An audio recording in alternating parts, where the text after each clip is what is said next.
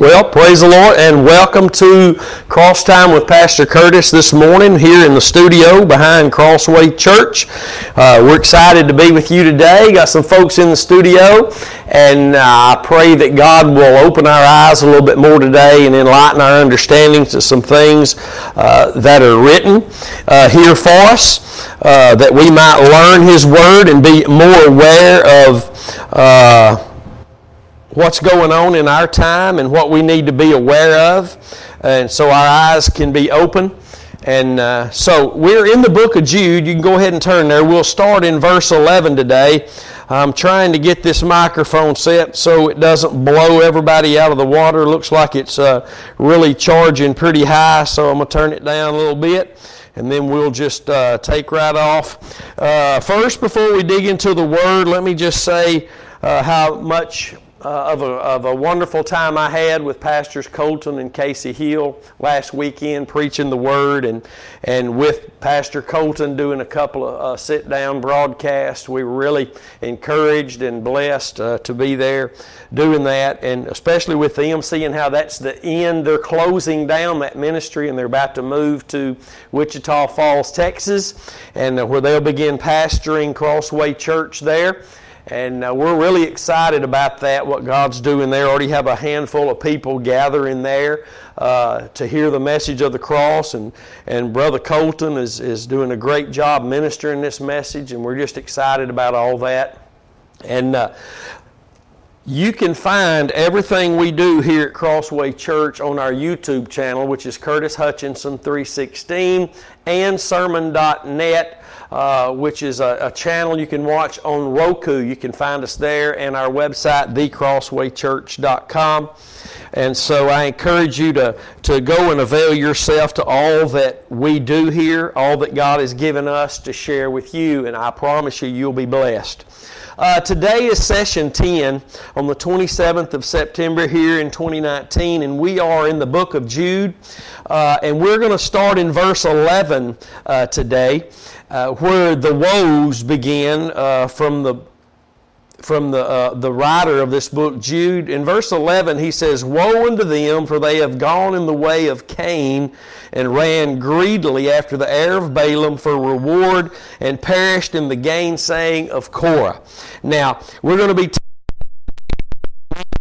specifically in how they also relate to the examples that he just got through giving us uh, about the, the, the the angels that, that removed themselves from their first estate and and uh, those who speak evil against dignities and those things we just read about. But before we dig in and get the meat of this today, why don't we just ask the Lord to help us and to give us what we need today? Father, to be here today, for the opportunity to have your word before us, the words that bring life to us when we believe them. And today I pray, God, that you would enlighten our understanding, you would reveal to us that which we need to see, know, and understand, that you would impart the truth to our hearts today, that we would uh, be more awakened and more alive and more aware today of the time we're surrounded by and the just thank you for what you're going to say and do today. We ask you to just to give us this daily bread that we need today in Jesus' name. Amen. so he lists way of Cain. Uh, he says they've gone the way of Cain and ran greedily after the heir of Balaam for reward and perished in the gainsaying of Korah. And let me just read a little more before we back up and start breaking these down because we we want to see some, some interesting things today. These are spots in your feast of charity when they feast with you feeding themselves without fear, clouds they are without water, carried about of winds, trees whose fruit withers, without fruit, twice dead, plucked up by the roots. These two verses are what we will be discussing today because these are spots in our feast. These are, these are what he's talking about here in the book of Jude is men who creep in among us. And as we've learned already in this, uh, this book of Jude, the way men creep in among us is they come in saying what we say, but they don't mean what we mean. It's kind of like the grace revolution. They're saying what we say. That's why it's so easily uh, deceptive and deceitful because it sounds right. And what they're saying, uh, they're not meaning what we mean when we say it. And that's, that's an important thing because that's they, they sound like us. They say what we say. We give them the pulpit, and then they get the people's affection. They win the people over, and that's when they begin to, because that's how the devil operates. Once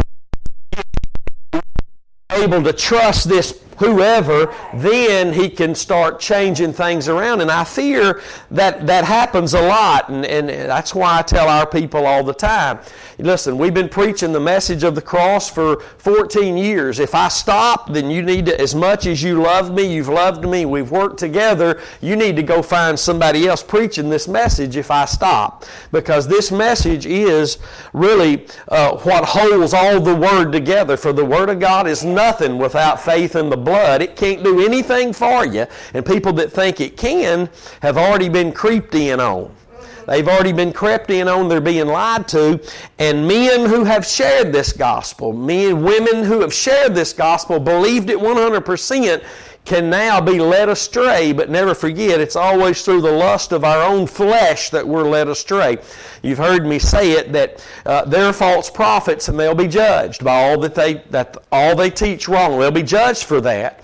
Uh, but one thing you got to remember, we'll never be able to blame them because we were carried away by the lust of our own flesh, James writes. So we, we can't blame those people even though they help with the things our flesh away we gave ourselves over to certain things, and that's what he talked about earlier in this book of Jude here.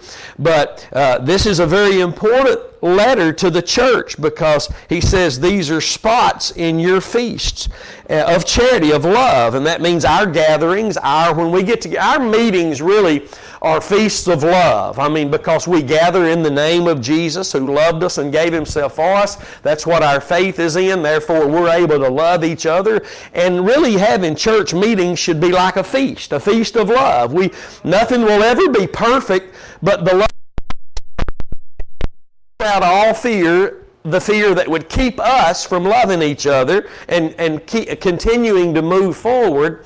Uh, I, I, just recently, I've shared this scripture for many years, Psalms 92, about, uh, let me turn over, let's turn over there and, and read that. Psalms 92 this morning, this is a Bible study, amen. Uh, we've read this for years. Uh, uh, we, we used to read it uh, when new members were inducted into the church. But I want to read it this morning. I want to show you something. We'll start in uh, verse 12, Psalm 92 12, and just a few scriptures because I want to show you what the Lord showed me. Uh, and what we're talking about here is how this. God in, the Lord intends on keeping you in and you enduring to the end. You, you understand that? You know, it's what he did at Calvary and your faith in that that got you in. It's your faith in that that'll keep you in and cause you to allow you to endure to the end. And, and, and most Christians, I'm, you know it to be true, most Christians have a testimony of, I used to go to church. I used to, I used to. T-. Says in Hebrews 6 that God is not unrighteous to forget our labor of love in that we have ministered to the saints and that we do minister. We continue, we endure. So the, the, the letter of Jude is written so that we'll say, around us and we can't let affections and emotions and, and things like that hold us. We've got to let the truth hold us. We've got to contend for the faith. That's what we got to be content we need relationships, but we need the truth more than we need a relationship. So we got to be aware of what's going on around us. Psalm 92:12 says, "The righteous shall flourish like the palm tree. He shall grow like a cedar in Lebanon.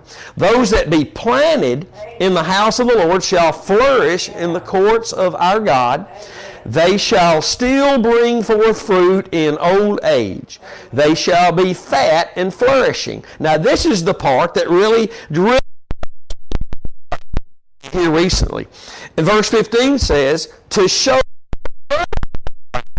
See, the purpose we're in this is to show the uprightness of the Lord, not so we can make it to the end and say, nah, nah, boo boo. That ain't what this says. This says that we're the flourishing in His courts, still age, still fat and flourishing. Why? To show that the Lord.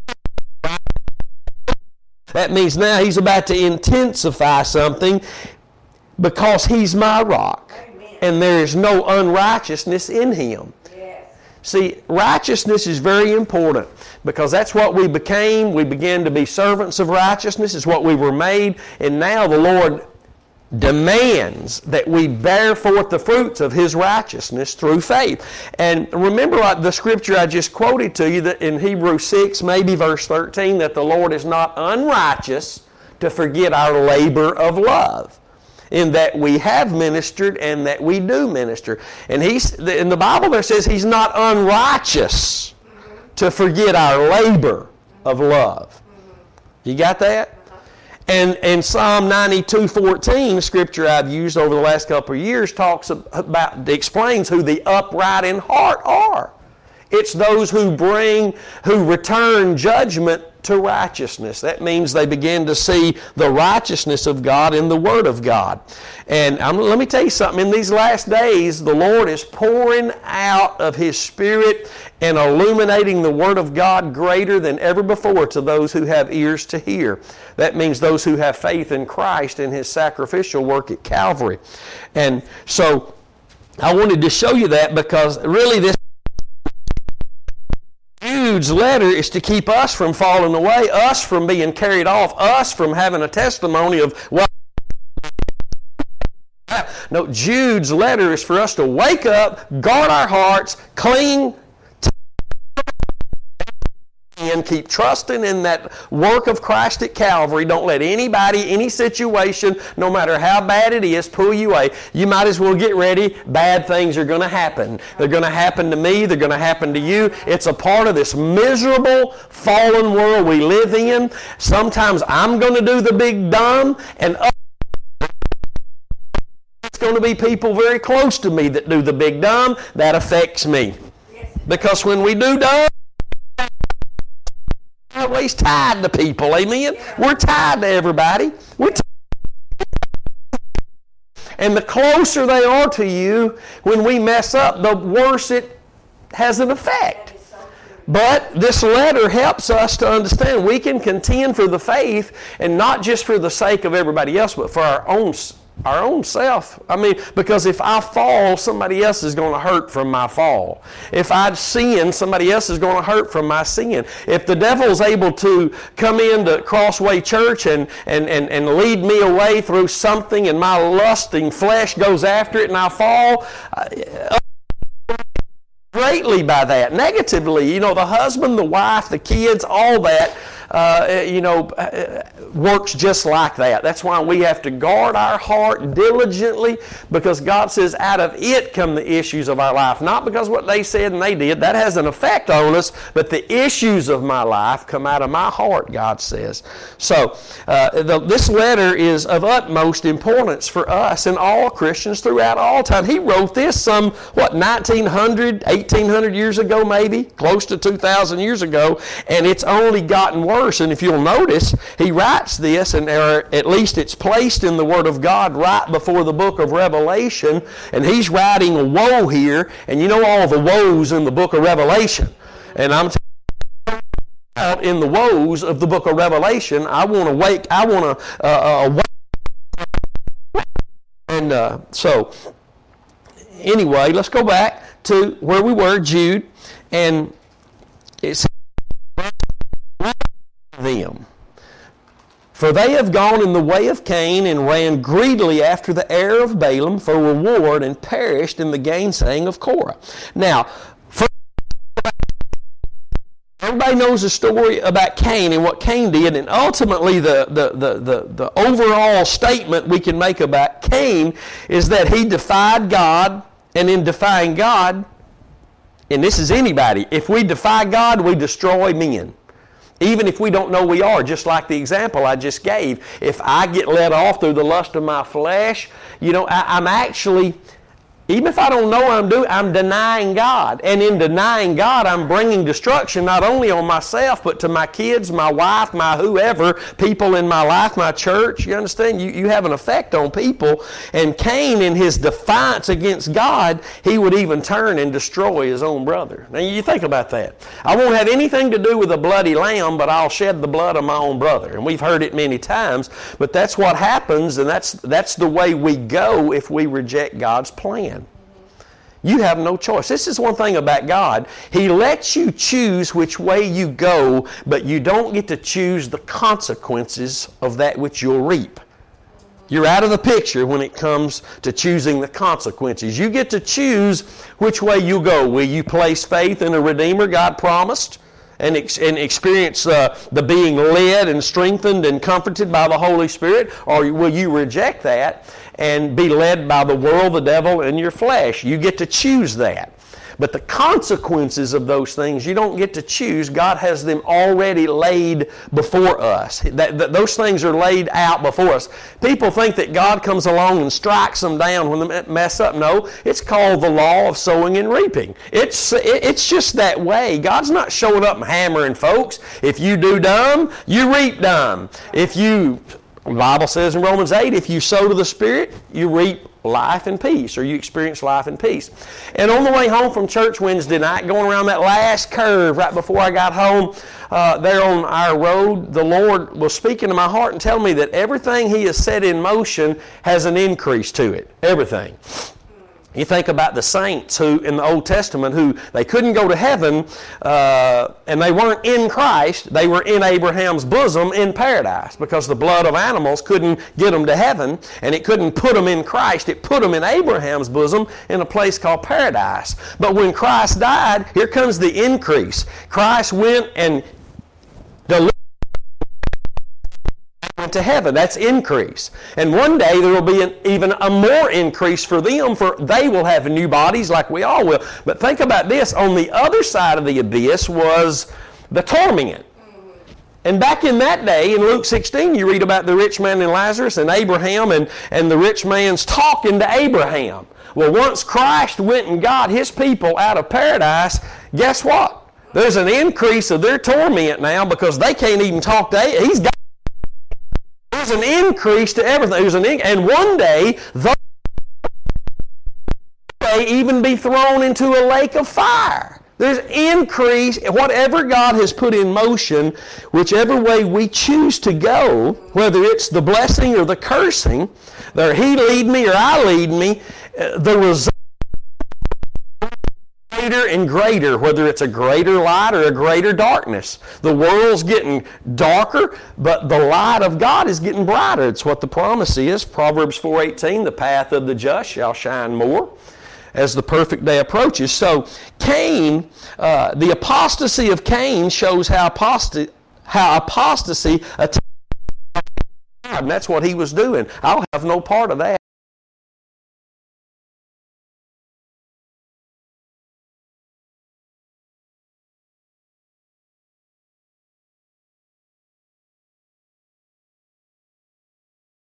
That.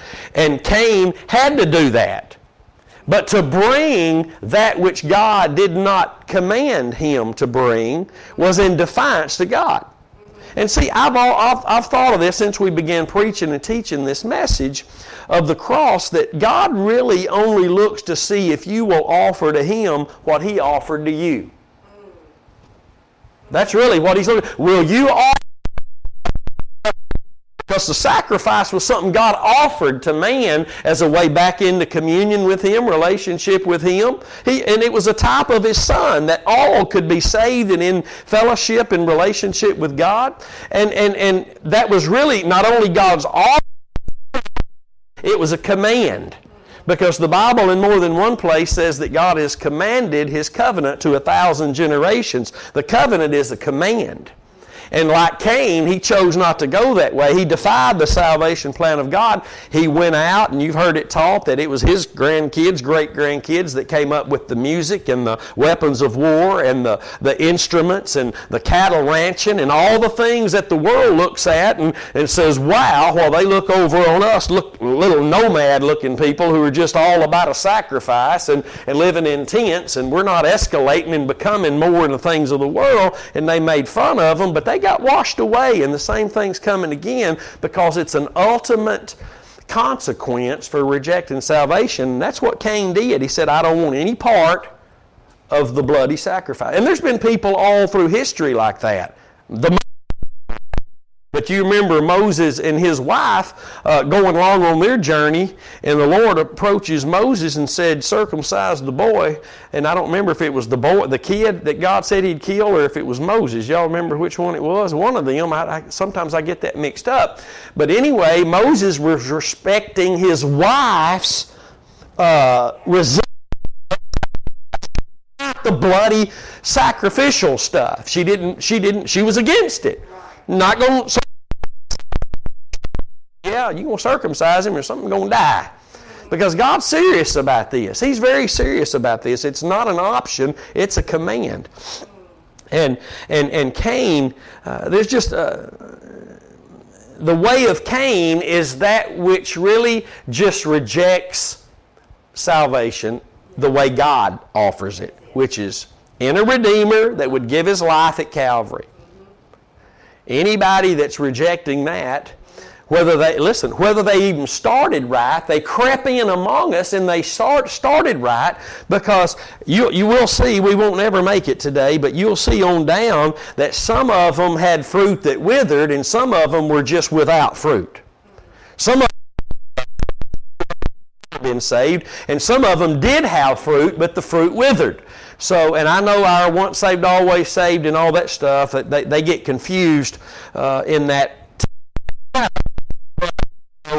you, can't you can't have withering fruit if you don't have fruit. I mean, it's pretty simple. But Cain uh, is just one of those that said, there's no way. But see, they creep in because Cain came to the place of worship. He came and brought a sacrifice. He came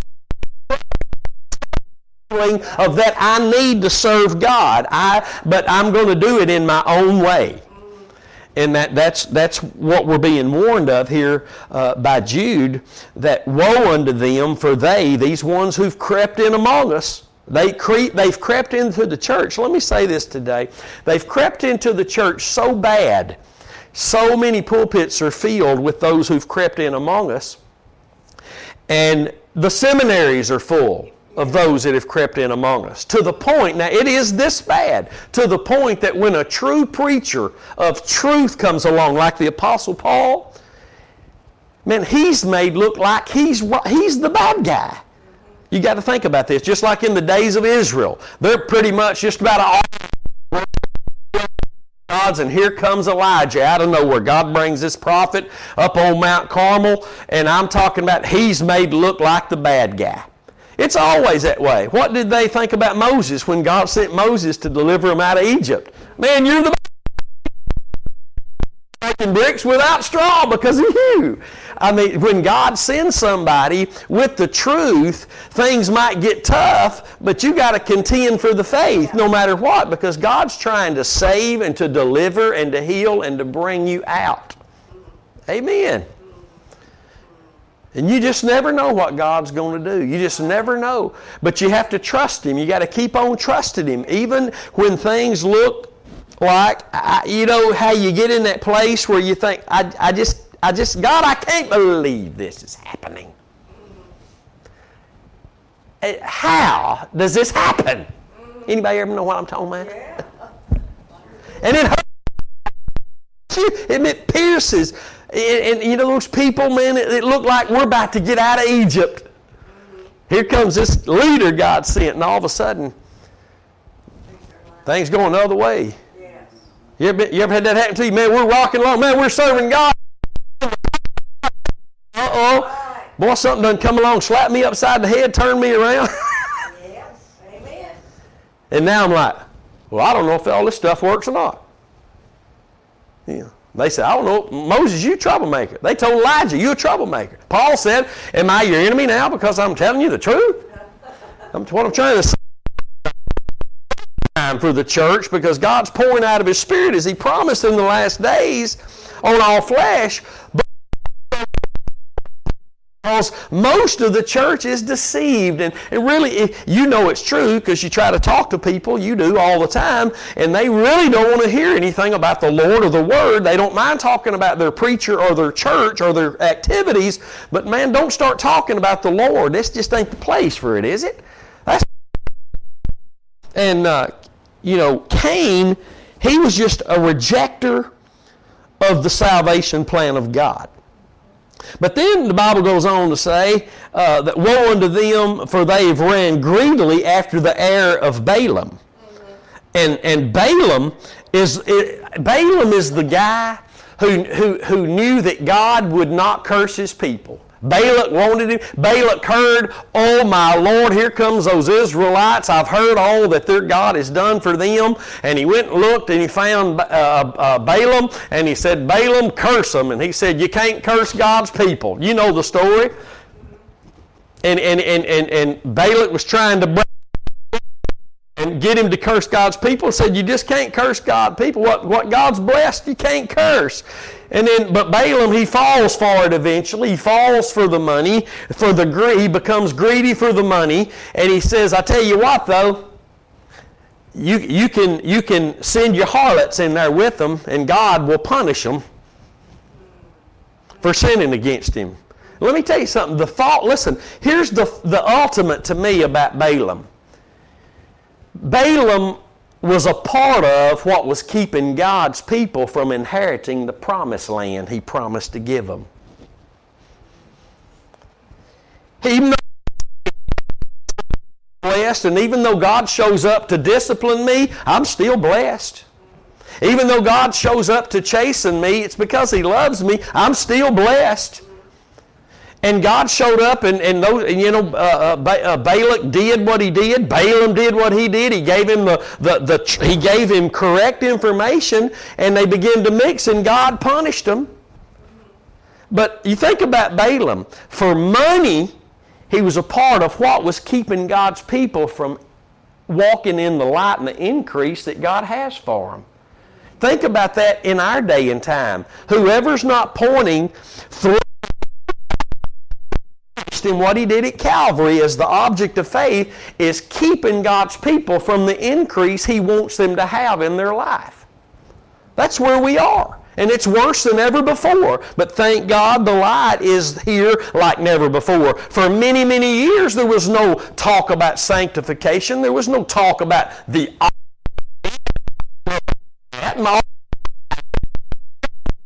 and I know I was away from the Lord for, for uh, several years, but in 1994, when I began to dig into the Word, and from that point, almost every day of my life now, I'd never heard that, the object of faith. And that even that phrase is making some preachers mad now. Really? Yeah. That's just swipe just accusing and, and, and just bitter because, eh, eh, you know, and I, the Lord's showing me, and I believe this, that we're still coming out of the dark ages. We hadn't had Bibles but the last 500 years. Think about that. And, and, the, and the first 500, it was just, we're just 500 years since we had Bibles, the truth came out that we're just only by faith and not by works. Only faith in Christ alone. And how many people still don't even believe that? That's right. That is and Catholicism still reigns on this earth in a huge billions, at least a, a few billion, are, are prey to that, which is what held us in the dark ages. And they hadn't come out of it yet. So, blood bought, spirit filled, the church of the dark ages, you got to think about this. Just 22 years ago, the message of the cross began to be preached, and some woman corrected me in Oklahoma and, uh, on, on social media and said, You don't know what you're talking about. Uh, she said, That's just that Swaggart stuff, trying to get everybody out of their own church and into his church and, and all this stuff. And we've been hearing the message of the cross for 2,000 years. That's what she told me. And I just felt sorry for her. I didn't respond to that because uh, I, I, I, didn't, I didn't need to. You know. You just got to shake the dust off your feet and go on. But that's, that, that's the thought process right there. We've been hearing the message of the cross for 2,000 years. Have we? Have we really? For salvation, yes. But what about, are we still hearing that for sanctification? Are we preaching that as the object of faith? Are we are we just now stepping into the reality of that it's not the message of the cross and the full counsel of God, but it's the message of the cross as the full counsel of God? Yeah. We're just stepping into that. years ago, and we need to guard our hearts. We need to uh, word. And Balaam, the, the ultimate statement, at least in my notes, what I've got for Balaam is that he was deceiving God's people for gain. And if we, listen, even though it's done in ignorance, there is a difference between ignorance and rebellion. Just flat out rebellion. Paul said he'd, he'd, I've obtained the mercy of God because what I was doing in unbelief was through ignorance. He wasn't just all out rebellious against God. He was, he, was, he was coming against what he thought was not a move of God, was not God, but he wanted to serve God. I read the other day about a German professor or something that said this to, to, to explain to you what rebellion can be like. He said, I don't care if you bring God and stand him before my face. That'll make me uh, uh, uh, uh, uh not believe Pharaoh. I don't care what you show me. I'm not believing in you. I'm not, try- I'm not subjecting myself to you. And that is in the heart of many people. I don't care what I see. I don't care what I hear. I'm not believing in God. And that's just out there. And there's a difference between, between being rebellious and ignorant. Amen. Now, in your ignorance, you can be rebellious, but you're just being rebellious because you're ignorant. And some people are just being rebellious because they're just rebellious. And I ain't going to believe. I ain't never going to believe. But and we can say those things and still believe because God only knows the heart.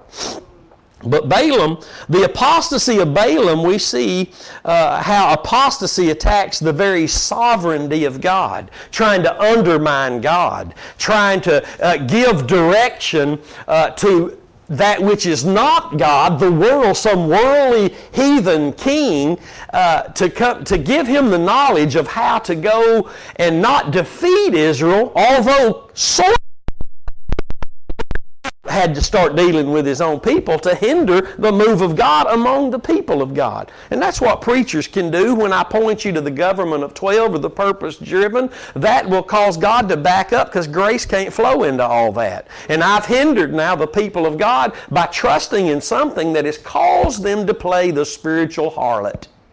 Romans 7 teaches that. If I'm putting anything on the table other than the Word of God, pointing you to the living Word of God and what He did at Calvary, then I am even though it's in my ignorance, and I am praying all the time for preachers who are just ignorant of it to step into the place where they know it, they, they believe it. And, but many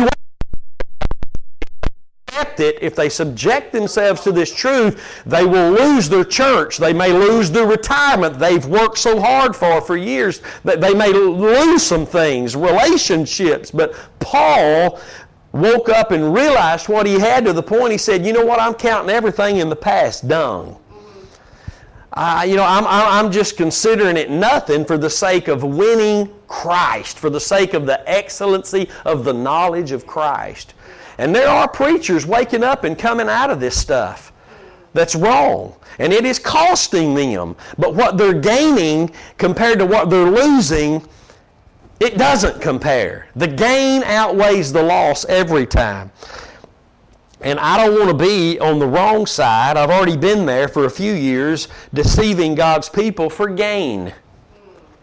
And that's what Balaam did. He greedily ran after gain. I just, I, you know, I, I, know that God's people can't be cursed, but more, I, I need that money. I want that money. So what can I do? What can I do? Well, the direction he got wasn't from God because God won't ever tell his people to do that which is wrong. So the Balaam was actually wrong. And for money, and that's where a lot of ministers are today. They don't know it. They do, they do not know it. They do not know it. They think it's really all about the ministry, but the ministry's not even right.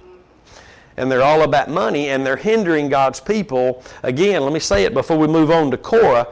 If, I, if we're not preaching God's Word in the light of Christ and what He did at Calvary, we're, we, we are responsible partly for causing the people of God to play the harlot, the spiritual adultery.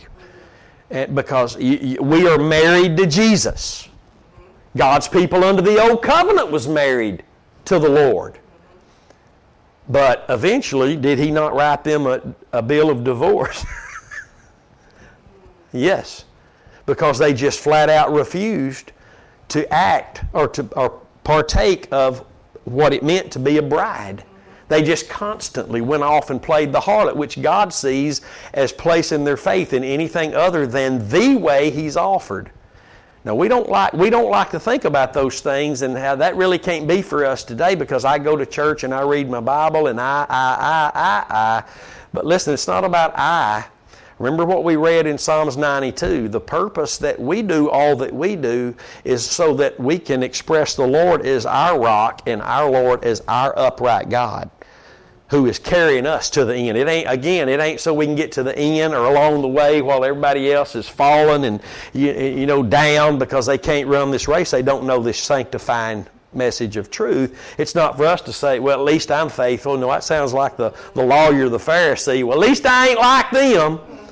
No, we're bad off but we're thankful that we know the truth. We're not better than any of them people. It's kind of like a soldier out in the battlefield. You know, they've been shot, he's, he's surrounded by those who are wounded, and, and he's like, Well, I'm glad I didn't get hit. Well, you're back.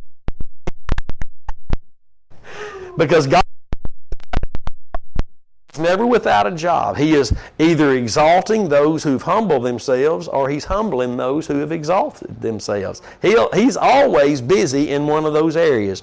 If you'll humble yourself under the mighty hand of God by keeping your faith in Christ and Him crucified, He will exalt you in due time. But if we're trying to exalt ourselves like Balaam by getting money, because that's what he thought money would do, make him somebody. Amen. But he got humbled and eventually slaughtered, if you read on about him. But anyway, you move on, and he says uh, uh, that he ran greedily after the heir of Balaam for reward. Our rewards are being laid up in heaven. That's one thing you can see about a, a, a, maturing Christian is that they're not really working for rewards right here. Their rewards are going to be in heaven. Right. You know, and, and, and so give them some money. And it ain't about the money. It ain't about the money. But some people, man, they, you know, they won't bend over and piece, pick up a piece of paper unless somebody's going to pay them to do it. they just, their hearts aren't right. But anyway, he goes on and says, and perished. Woe unto them, for they've gone not only in the way of Cain, but also they ran greedily after the heir of Balaam for reward and perished in the gainsaying of Korah. And gainsaying, the word means rebellion. And that's what it was. And I, mentioned a little bit of this Wednesday night in the message. Uh, if you want to read a really great story, it's scary though because it's still happening in the church today. Uh, Numbers chapter 16 and 17 about Korah, Dathan, and Abiram, or whatever their names were, those three men that rose up and rebelled against Moses and Aaron, thinking, You guys take too much on yourselves. We're all that's a factual statement, is it not? Wow, you guys got a load on you. Well, did they? Yeah. But God gave them the load. And yes, it is. But God saw their heart. God saw there was a there was an attempt to to take over there, an attempt to uh, usurp God's authority. And he calls it here rebellion, the rebellion of Korah. And I want to read this, what I've got here on my note, a false, really, this statement about Korah, a false and unregulated liberty, and assumed self-invented holiness. See, you, this Christianity is not self-invented. Holiness and righteousness is not self-invented. It's provided by God through Christ and His sacrificial work. Themselves as appointed of God, but without God's leading. Grandmama can call grandson and put him up in the pulpit. I can call myself. I, there was years ago a movie called The Apostle. Did anybody see that where the guy went out and baptized his own self in the water? and uh, it's just because it's true. And, and that's that's what this is. Korah was they were appointing themselves. We it's not enough that you guys are leading. And the apostasy of Korah attacks the service of God. Because that was what was attack, on, under attack. Moses and Aaron, surely you're not the only ones God has chosen. Well, they were at that point. They were at that point. They were only the only ones called by God and sent by God to lead the people not only out of Egypt but through the wilderness into a greater knowledge. You can't say the promised land because Moses didn't go. But a greater and greater and greater knowledge of God as he, through the ages, painted a picture of his son and what his son would do for us at Calvary. But we're being reminded of these very things that have plagued God's people from the beginning and will only be worse in the end times. They're only worse. For us to read the book of Jude and say, Boy, I'm glad I didn't live back then, you because it is bad today. People that come in, they creep in among us. They're sweet, they're, they're loving, they're hospitable. But man, it only takes some. It only takes three weeks. Some it might take three months. Some three years. Some six, seven years. But it will ultimately come out. The real, the what we mean. And let me tell you this morning what we mean. We mean that which Jesus did at Calvary and the benefits he provided through his death are for us today. And we receive that by faith in that work of a Holy Spirit in our lives. And we're found as God in the sight of God and image of Christ. That means we're a humble people. We're not God. Paul said, I only boast in the cross.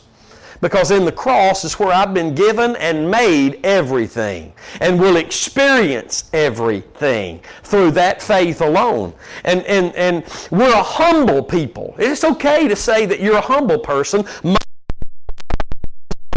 Man on the planet. He's the most humble man on the earth.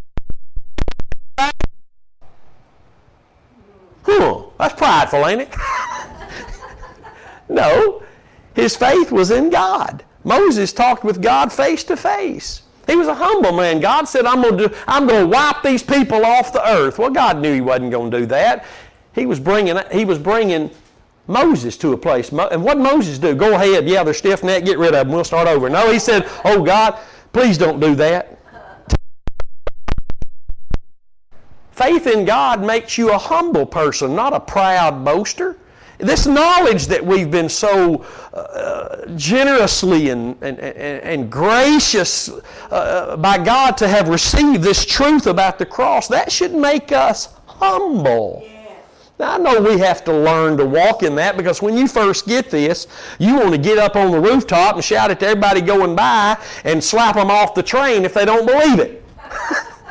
But that's just zeal without wisdom, and it's nothing to do with getting older and grin. No, age has nothing, nothing to do with this. You can learn this as a child. You can have humility uh, as a child. But you do have to learn, and you should be learning And like we said, this is a very important book, uh, a letter written, and it's not just for folks back in that day, it's for you and me to, to wake up. I mean, if, again, if we read Jude and say, Boy, I'm glad I didn't live back in Cain and Balaam and, and Korah's day. No, you're living in Cain and Balaam and Korah's day now because the, these men are listed to be like those that are creeping in among us now. They're leading people astray, causing them to commit spiritual adultery uh, for the sake of money or fame or numbers or whatever. And there's those that are preaching it's not just the cross. It's, that's a blast against God and His salvation plan. And there are those like Korah who, who thinks, you know, God ain't called it. How many people have said, God evil. I mean, that's on go. You don't do it. It'll break your heart. But it's all out there on the internet. People calling him an evil man. Listen, they really can't see that millions have been saved through. They think he's done it for his own self. He's, he's done it for money. And they make up all these things, and the only reason people do that is like Korah to exalt themselves. Because when I'm talking down somebody, I'm talking me up. That says a lot of folk need to take take you know notice of that because what's written here is for us today. It's for our wake up call. It's for like whoa in the church today more than ever. And some people will see it in other churches, but when it they can't see right there in their building. you know what I mean? Just as long as he's warning us about other stuff, but when the warning comes to me, I'll, I'll share something with you about Pastor Wayne Voss. I thought me. And then we had a uh, one of those great four-hour fellowship dinners here recently. Him and his wife and me and Robin. And he and I happened in Utah when he went, and he said that is exactly what happened. And I don't mind sharing that, and I know he don't me either. They called him up there, a small core group of people, had praise and worship team, everything. Looked like there's going to be a great church there in Utah. Called him up there, and they called him up there because they wanted him to come up there and stand against what is uh, well, when he got up there, of course, you know, Mormonism's wrong. But Pastor Voss began to preach the cross and began to uh, preach the cross and warn against Catholicism and all these other things. Well, they all left. Eventually, they all left over a three or four, three week period. They all left, just except for two or three people, because they didn't mind you. They wanted him to come up there and attack Mormonism, but when the message of the cross began to deal with what they had their faith in, even outside of Mormonism, they didn't like that. So when we read the book of Jude, we need to wake up and say, hey, God's dealing with me today with the book of Jude. What and if it's 2,000 years almost since this letter was written, these people only wax worse and worse, being deceived and deceiving, the Bible says, is what's going to be going on in the end time. When Jesus' disciples said, How are we going to know when the end of the age is when you come? And what's the first thing he said? Y'all know, let no man deceive you. Well, that ain't what we ask you, Lord. How do we know when you're coming? He, what he's telling me is deception's going to be rampant. There's going to be very few that aren't deceived. Very few that aren't deceived. And of course, everybody thinks they're not deceived. Right. Because deception means I don't know that I don't know, Correct. but I think I do. So, Jude's three uh, portraits, we'll call them. I got that word from, uh, what's his name? Uh, John Phillips' commentary. He's painting portraits write about these. See, isn't that powerful? This, this reminds me of God's love to me, that God would have Jude write these things for me. No these things to be on guard, to be aware, not to go out and start hammering everybody and to be ugly, but so I could contend for the faith. I could keep marching on in the truth and, and, and begin to see that which is wrong, not so I can condemn them because we, we can't do that. But we can begin to preach the truth and contend for the faith. And so these three portraits go over the same ground again and again. Israelites in the wilderness, Cain set at naught dominion. Like the, and these are things he, he mentioned before these uh, men. And like the people of Sodom and Gomorrah, Balaam taught Israel to defile the flesh. And that's what has just been mentioned of some other categories. They've defiled the flesh. And like the people of, uh, uh, uh, like Israelites in the wilderness, Korah was not afraid to rail at dignities. Remember that? He's just talked about those things. He's, he's given the, like, I like to use the word, he even greater uh, these spirits. Is what they really are whether it's the fallen angels that left their first estate or these dignities and, and these other things, all he does is intensify what that means among us by people today. And, uh, you know, and let me read that again. Like Israelites, the Israelites in the wilderness, Korah was not afraid to rail at dignities. We got to be careful, and I know it's used wrongly touch not God's anointed. Preachers are using that out of context today, like you don't approach me and ask me questions, don't approach me and try to uh, disagree with me, and all that kind of foolishness right there. The preacher needs to be open and transparent, and the preacher needs to. T- please approach. Let's make sure you're not confused. And if you're not confused and I am, help me love. Amen. Because I'm not a pastor. We're in this thing together. Hallelujah. And so all this touch not God's anointed, you know, that's talking that's talking him against Moses and Aaron. Don't be trying to come against and root up and throw away and usurp that which God has called. If God's called you, He'll put you somewhere to do what He's called you to do because the Bible says it pleases the Lord to place us in the body where He places us. I don't just get to choose that and determine that. He determines that. Because only when He does that is He pleased. How many people are planted today in a place where God's not pleased? And the way we know, if God can't be pleased without faith, so He'll never plant you in a church that's not preaching the faith. So therefore, we know for years we planted ourselves.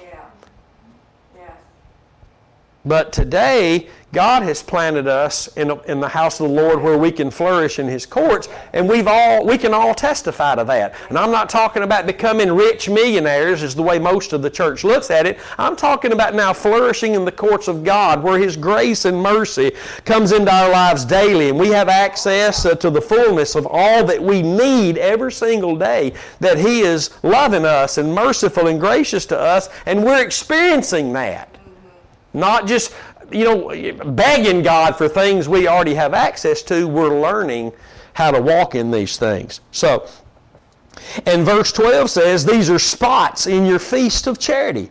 When they feast with you, and remember, they've crept in among us. And if you go back and read earlier in Jude, it describes these men. And, and, it's pretty profound what the Lord tells Jude to write.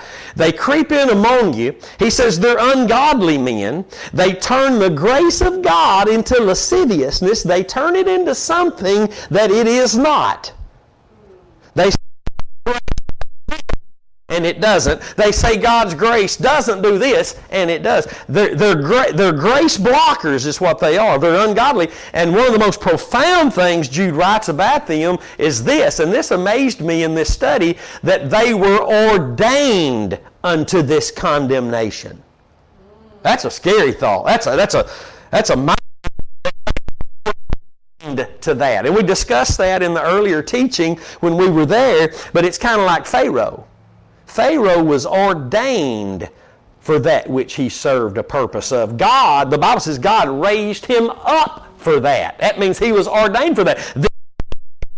The church among us, because they've chosen to be rebellious, they've chosen to go after money instead of the truth, they've chosen to reject God's saving plan, they, they creep in among, they're ordained for this condemnation. These preachers who refuse to preach the truth of God's Word today after hearing it, listen, they are a judgment in the house of God. Remember, judgment must begin in the house of God. They are a judgment against God's people. See and come out from among them. Amen. So, he says, these are spots in your feast, and that word spots means hidden reefs or stains, those who've crept in among us to distract, detour, and devastate our relationship with God. And he goes on to say, there, are spots in your feast of charity. That means your congregational meetings. Your, when you gather together in the name of the Lord, they ain't gathering together in the name of the Lord. But there, and there's people like that. They're coming in for self, and most of them really don't know it. But they know they got problems. When they feast with you, feeding themselves without fear. And there's that, we want to discuss that for a moment without fear, without the biblical value and reverence of God in their hearts you know, somebody, we've all had jobs and we've had supervisors, bosses, whatever, and there's just been some people that they, they just never will subject themselves properly to the boss. They're, in the, the, they're, they're, they're, they're railing against him constantly, and maybe he, he isn't any good. But listen, they're, they're railing against him and, and they're talking negative against him, and they just never will subject themselves to him. There's some that will not subject themselves to a police officer. A police officer comes around, they get all that's an attitude, and they won't subject themselves to authorities. And they're without fear. It's like those uh, in David's kingdom when he was the king. There were some that would subject themselves under King David, and some that would rebel. The word there, you know, fear, as we've learned here at Crossway Church, means uh, it's a biblical, uh, uh what do I always say? uh, uh, it, you look it up. The word revere is in reverential, and that means that you place a value on something. And that's what you do. When you subject yourself to the king, to the boss, to the Lord, you, you, you, when you, you've placed a value on him. You know, is he a good supervisor or is he a bad supervisor? But even above our value we place on our boss, we place a higher value on God's Word that tells us to subject ourselves to the authorities. Amen. So, uh, the word fear there, uh, and, and, I'm going to read this scripture to you because the Lord's going to give us, He's going to give us all something greater in the days ahead concerning Psalms 25 14. Uh, it's of the Lord is with them that fear him, and he will show them his covenant. So, doesn't that make you want to dive in and learn about fear more? Because, and, and I believe he, he's already given us a little bit of that, of what it means to subject ourselves, to honor, to, to, to we, we, we fear the king. That means we do what the king says. And to fear Him properly means our hearts are even for the King. You know, I, you know, if a Christian's heart is right, he wants to do right under his supervisor because he wants his supervisor to look like a good supervisor. And he has enough sense as a Christian, he's got the Spirit of God to know that if he's not doing right as an employee, it's making his supervisor look like he's not a good supervisor either. And anybody who's ever been in a supervising uh, position knows that's the case. Your people under you right. make you look like what you are. I mean, if you got a bunch of good employees, then that will make you look like a good supervisor. It, now, wait a minute now. It don't mean you're a bad supervisor just because you got a bunch of bad employees. You might just need a bunch of new employees. and I know that's the one we're running with right there, bless God, because they all ain't worth nothing.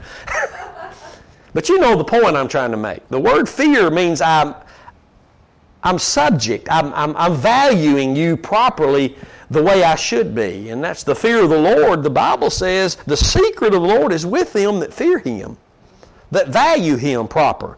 It's the proper biblical estimation of God's Word. There it is, what I've said for the last few years. And you can't really get that unless you look to see what He did in Christ at Calvary. There's where you look and really are able to value God properly because there's where He showed you how much He loves you. there's where he proved that it, when it looks like it's over, it ain't over. When it looks like you're defeated and things are falling apart, God says they're just falling into place. Hallelujah. Things get rough. They get really rough, and we have to back away and say, and really that's what God wants us to do is to back away.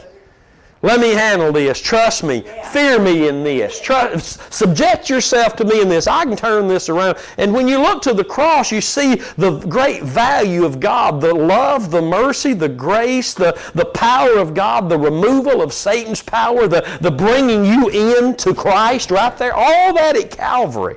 And that's the place you, you really, through faith in the cross, there's the only place you can really fear God. And it's with Him, He he, he lets you in on his secret.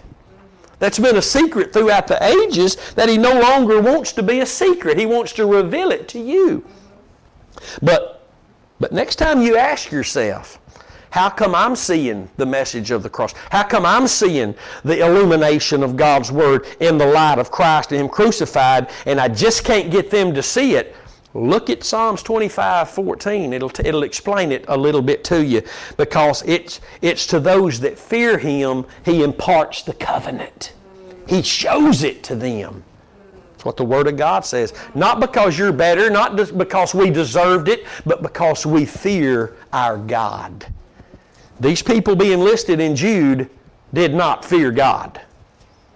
They came in among the people to really hurt the people and you can't be fearing God when you're hurting the people, even if it's done in ignorance. Amen? That's all we got To- I've enjoyed it. We'll be here next Friday morning teaching again in the book of Jude. We're back and I believe that we will probably uh, start with 1st and 2nd Timothy after Jude. I love it, uh, uh, and I'm just excited about it. We, we, we can learn so much of that which we need to learn if if we're learning from God's Word. Amen. It's the only place from which faith can come. So tune in with us every Friday morning here at 9 a.m. Central Time, cross time with Pastor Curtis for the book of Jude. It's, uh, it's, a, it's, a, it's a great book we need to be learning and hearing from the Lord through. And uh, you can avail yourself to all these teachings at Curtis Hutchinson 316 on the YouTube channel. And until next time, God bless you. We love you. And Stay determined to know absolutely nothing but Christ and Him crucified. See you then.